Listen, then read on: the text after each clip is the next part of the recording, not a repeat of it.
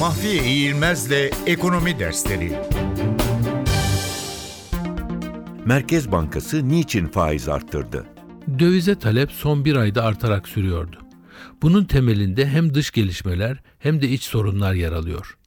Dış gelişmeler tarafında Trump'ın seçim kazanması ve Fed'in Aralık ayında faiz arttırımı yapacağına ilişkin beklentinin tetiklediği ekonomik gelişmeler ile Avrupa Birliği ile yaşanan sorunların yarattığı siyasal meseleler yer alıyor.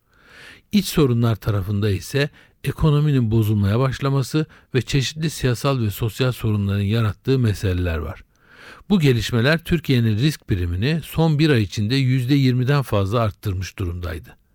Başta piyasadan çıkmak isteyen yabancıların talebi olmak üzere döviz talebinin artmasında bu risk artışının önemli etkisi vardı. Gösterge olarak dolar kurunu alırsak Türk lirası Kasım ayı başından beri %10 dolayında değer kaybıyla bu alanda en ağır darbeyi alan ekonomi konumundaydı. İşte bu aşamada bu gidişi frenleyebilmek için Merkez Bankası faiz arttırımına gitti.